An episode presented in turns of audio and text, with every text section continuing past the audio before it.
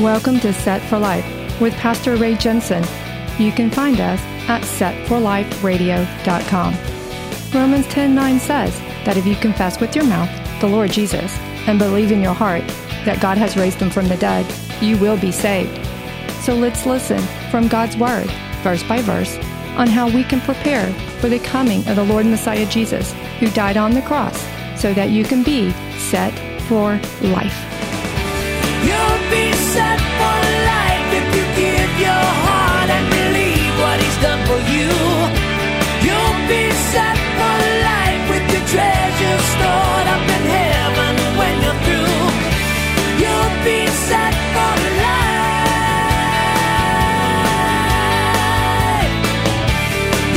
But now and then, you can just tell when kids come to the church and they have a look on their face like they would just rather be anywhere but here. Younger people have a lot of maturing yet to do, and that's normal. But that's why the elders need to keep their example on. I'll tell you the worst elder example I've ever seen is parents who drop their kids off at church and then drive away. That is the worst I've ever seen. They need to be coming in there with them and spending time with them, not just say, there's church, go learn something, catch you later. Man, that confuses a youngster more than anything.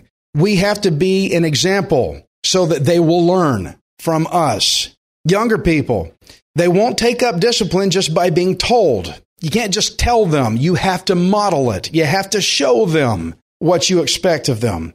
And so to the younger folks though, if your elders and your leaders are going to put in the hard work of being an example to you, then have the respect to listen to them and submit to them because they're doing all this work for you. Well, my parents ain't cool. They're kind of lame. I'll tell you why they got like that is because of you. We're trying to keep a discipline for you. We'd like to go out and party and have a good time too, but we can't. We got to show you what to do. So call us lame. Oh man. So if they're going to put it, if your elders are going to put in the work, have the respect to listen to them and submit to them. And they're trying to show you some things to help you avoid a lot of pitfalls. To not listen to elders who are sacrificially living for your gain, to not hear them is a pride issue. I don't need to listen to you. I know better. No, you don't. You need to listen. We're following God's word. If we're exemplifying God's word, living like Christ did, you be thankful that you have a godly elder among you. I know a lot of young kids, they have no godly leadership in front of them. But that's why this is why Peter quoted Proverbs 3:34. He says that God will resist those who are proud. He will resist those who refuse to submit, but God will give grace to the humble who will submit. If you will not submit to your elders, you're proud. God is literally against you. No, no, God loves me. God has to be behind me. Not if you're proud, he's not. He'll be against you. He loves you, but he can still be against you. Everything you're trying to make happen for yourself, he can throw a roadblock in front of it until it you smack your head against the wall enough times that you finally have to listen to your elders. But he will give grace to the humble who will submit. 1 Peter 5 and 6. Therefore, humble yourselves under the mighty hand of God, that he may exalt you in due time, casting all your care upon him, for he cares for you. God cares for you. That's an incredible statement that God cares for you. Well, not me, Ray. I, am no. God cares for you. Believe me. It says it right there in the Word. But knowing the Lord's attitude should help us fix our attitude. I had a bad attitude for a long time, and once I learned the Lord's attitude toward me, it helped me fix mine. Seeing how Jesus lived and how he lived down low should cause us to want to get low too. I'm telling you, everybody who's listening to the world right now, they're trying to live big. They're trying to live large, make lots of money, be popular. Everybody loves me. It's complete opposition to what God's word says. Get low. And if people hate you for following Jesus, hey, be happy in that. So you've got to lead an example like Jesus did, not by brute force, not by abuse of authority. And that in turn should cause younger people to want to submit to their elders. And the final end to all of this should cause all of us who believe to want to be subject not only to other people, but also subject to, to the elders who are willingly under the sovereign rule of Almighty God. If he lived low, we should live low. Live like the source of righteousness in yourself, okay? Jesus humbled himself to the mighty hand of God dying for us on the cross. Now, if Jesus could come and die on the cross and get that low for us, then we can get low for other people as well. Stop acting like you're so mighty and so big and tall and I'm so cool. Jesus never acted like that. He went to the cross for us. We can do the same for others. But when Jesus went to the cross, he went knowing that in due time God would raise him back up from the grave. Now, in the same way, when we suffer, when we live on this messed up world, it's not right for us to get worried and troubled about everything that's going on while we have the mighty hand of God who promises to lift us up. If Jesus went to the cross knowing that God would raise him, then we can go into our humility and get low, knowing that in due time, God will also raise us.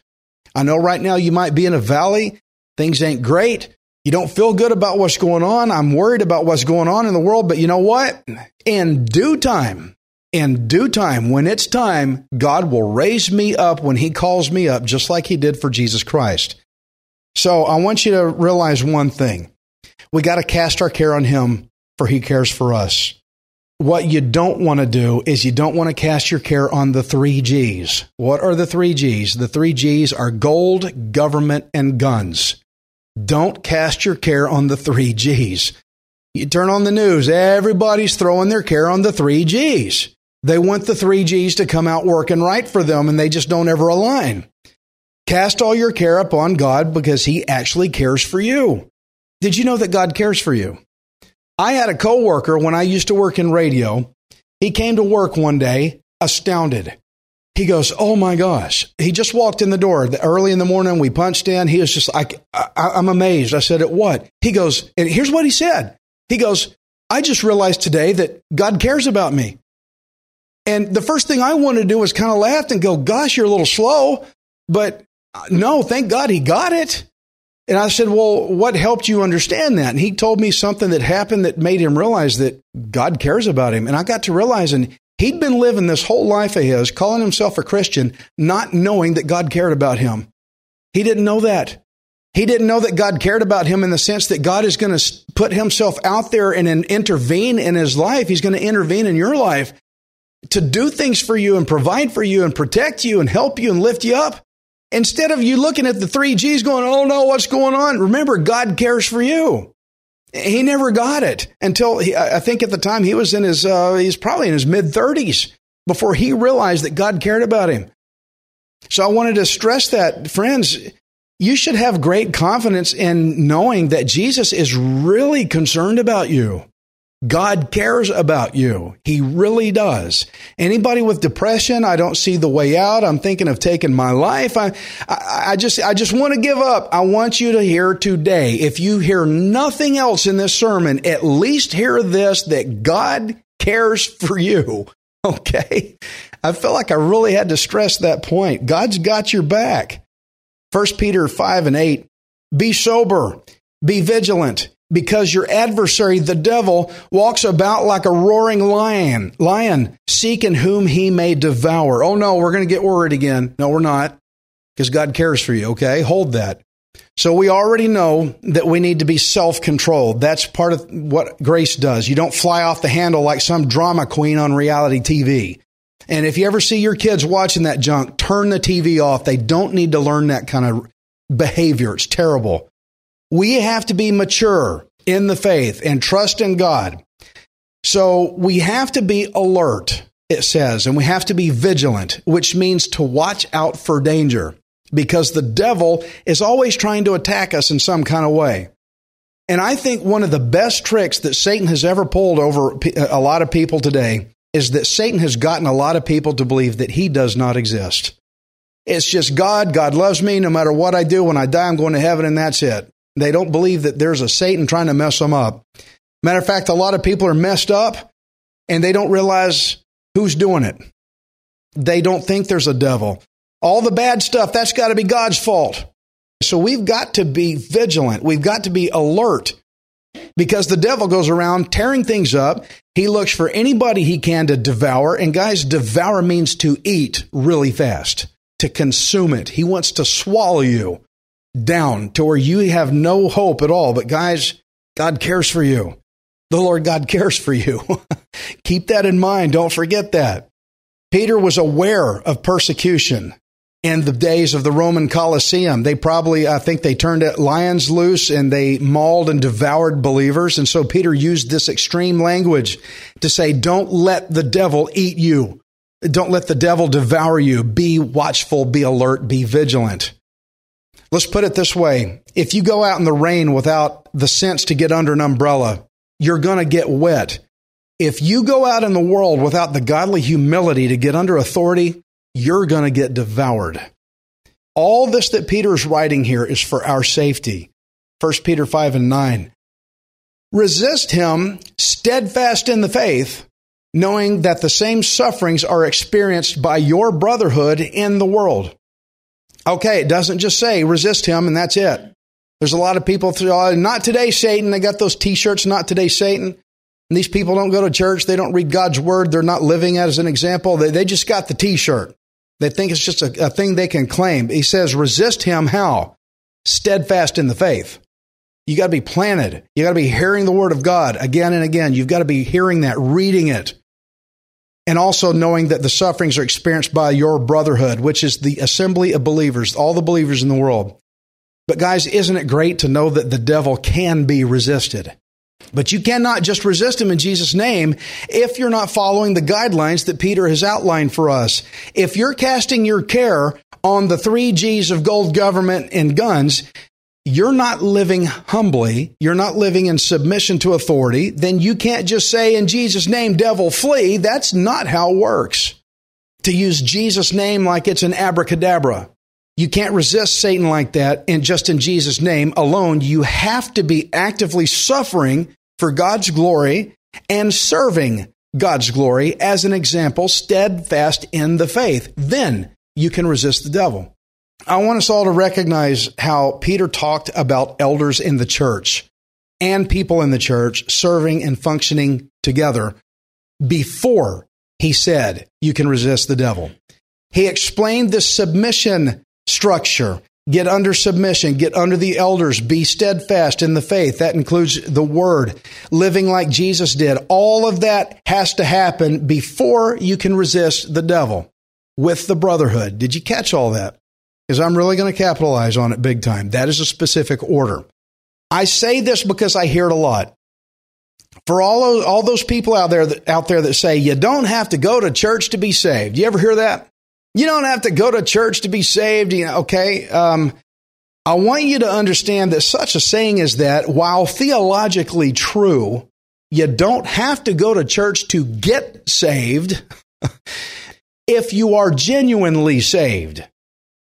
You must know how to resist the devil, but you have to do it within the body of Christ, steadfast in the faith. This statement of you don't have to go to church to be saved is from somebody that does not want to follow the Lord. They just want to say, Jesus saved me and I'm good and then leave me alone. Sure, you can be saved outside of a church, and I hope you are. But if you expect to make it very far without being devoured, you better get under the authority of Jesus.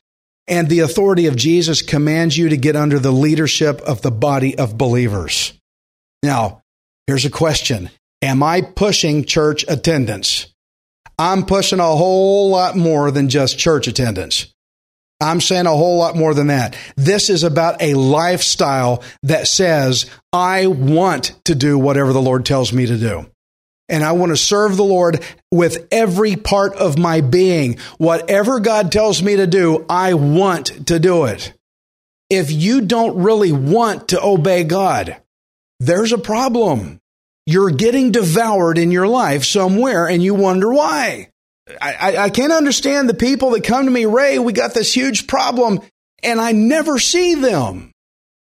You got to be here. This is not this is not about there. Check the box. I went to church. This is about the willingness. I want to serve the Lord. I want to serve in the assembly. I want the crown of unfading glory. I want it. I'm going to be there. I'm going to do it because I love it. That's what the Christian life ought to be. Well, I was there Sunday, Ray. That's not what I'm talking about. Do you love it? If you love it, you're going to do it. Friends, the Christian walk should be exciting. That's what I'm trying to say. It should be exciting. It should be exciting to where you want to go. The place you go out to eat at, the big movie, the, the next Star Trek or the next James Bond or something comes out. Oh, I can't wait to go see that. I'm, and you're there. Church should be like that, not like, oh gosh, we got to go to church today. Shoot. You got to want it. Man, I can't wait to play with the with Byron. I can't wait to see everybody show up and get to talk to everybody and shake hands and talk a little bit. I can't wait to see what I'm going to learn in God's word because I need it. That's what this is. To those of you who believe, this is exciting. To those who are just pretending to believe, now I got better things to do.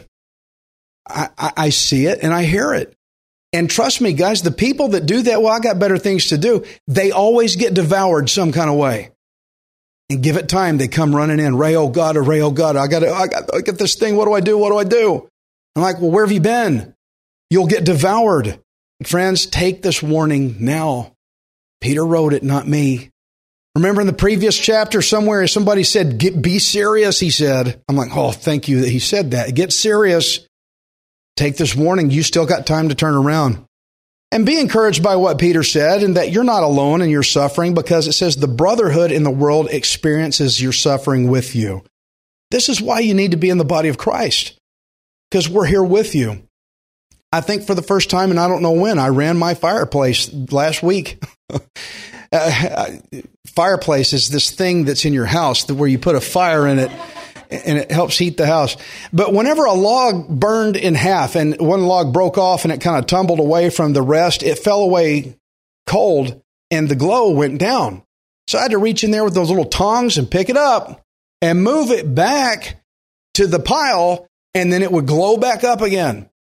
Friends, when you step away from the body of Christ, you're going to go cold and your suffering is going to feel like it has no purpose to it because you got away from the brotherhood of believers who suffer with you. Again, people come to me with telling me how miserable they are, the problems they have in their marriages, uh, the feelings of despair they have, and the financial troubles that they've got. But I'll tell you, one of the main causes of this is because they stopped being among the brethren of believers. They stopped coming to the church. They got away and they got cold. And I feel like in my discussion with them, I got to reach in with some spiritual tongs, grab them and pick them up and move them back into the flames again where it's hot, where we suffer with you, but we also rejoice with you too. And then they'll catch back on fire again. I'm not saying this just to try to get you to come here more. If you attend another church, some people come and go. That's okay. God bless you, but don't bail on the brotherhood. Don't quit on the brotherhood. We are here for your benefit. It is godly, it is biblical. Peter said it. Some people come to church as long as things are fine, but as soon as trouble hits, they bail on the brotherhood. And they don't realize we here to suffer with you and encourage you. I'll never understand why people do that. They don't love the Lord like they claim to. Trust me, whatever you love, you will do it. Friends, this is all for our safety. So whenever you're suffering through some kind of a trouble, get close to the brotherhood of believers, knowing that other Christians will suffer with you, and that should strengthen you up to stand firm and continue, rather than give up all hope and worry yourself right into Satan's devouring. I don't want to see that of any of you. 1 Peter 5 and 10. But may the God of all grace, who called us to his eternal glory by Christ Jesus, after you have suffered a while, perfect, establish, strengthen, and settle you. Friends, whatever you're suffering through, whatever you're going through, it's not going to be for much longer. He said it's going to be for a while. It's not going to be much longer, just a little while. I know it seems long now, just a little longer. Would you hang with me? I'm suffering too. Would you hang with me just a little longer? We'll get there. We'll get there together. But it's not going to last. We need to learn to suffer in such a way that Jesus is made known in our lives. As a matter of fact, when you suffer, that is a megaphone in your hand that whatever you say about the Lord, people are going to hear it all the better because of your suffering. They're going to listen to you more. We need to learn how to suffer for God the way Jesus suffered for God and the way Jesus suffered for us when he died on the cross under submission to God's will so that we could be saved. If Jesus could suffer for us, we can suffer too for a while, for others also. And know that your suffering is not without purpose. I think that's one of the main things that messes people up. When they suffer, they can't see what it's for. And they start to doubt and they start to go down. Suffering refines us like gold. When gold is heated up and the bad stuff floats to the top and it's scraped off and it's, it's purified that way, suffering purges out the bad stuff in us so that we'll, we will be perfected, so that we will be strengthened.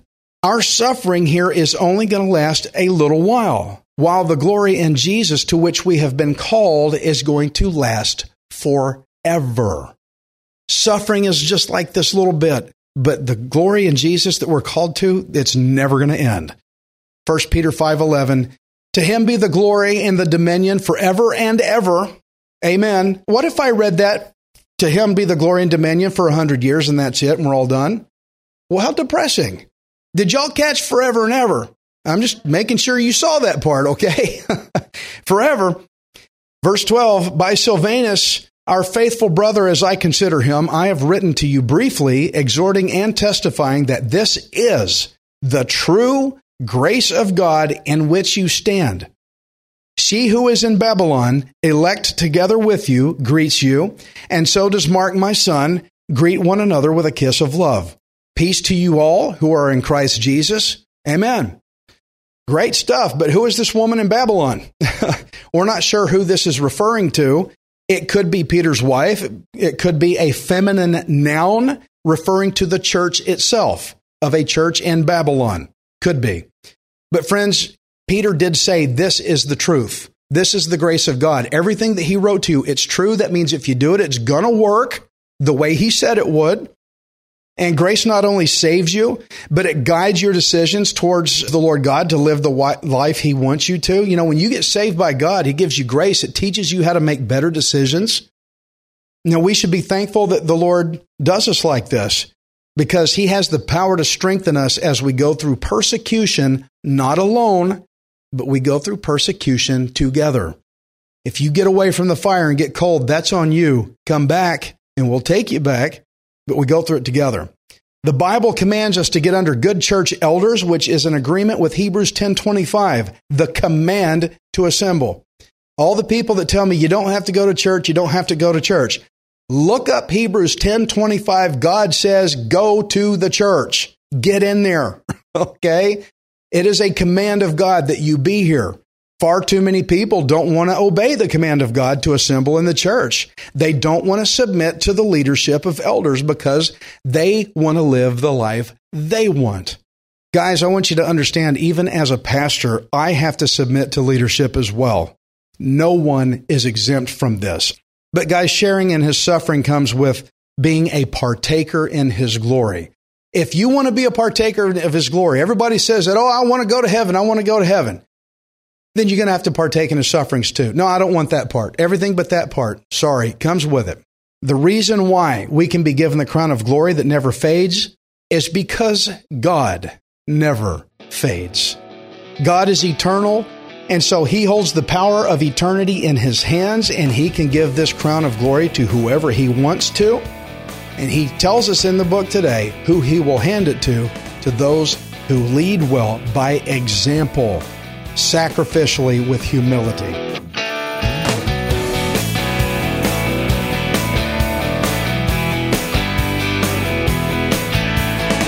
Thank you for listening to Set for Life. We hope you can join us next time, unless Jesus returns for us first.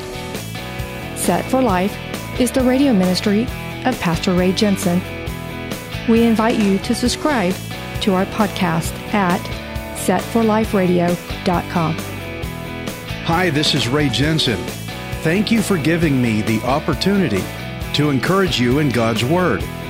If the Bible doesn't excite you, then you're not reading it. I want you to remember that you are not worthless. You are priceless. Messiah Jesus died on the cross to redeem you so that you can be set for life. You'll be set for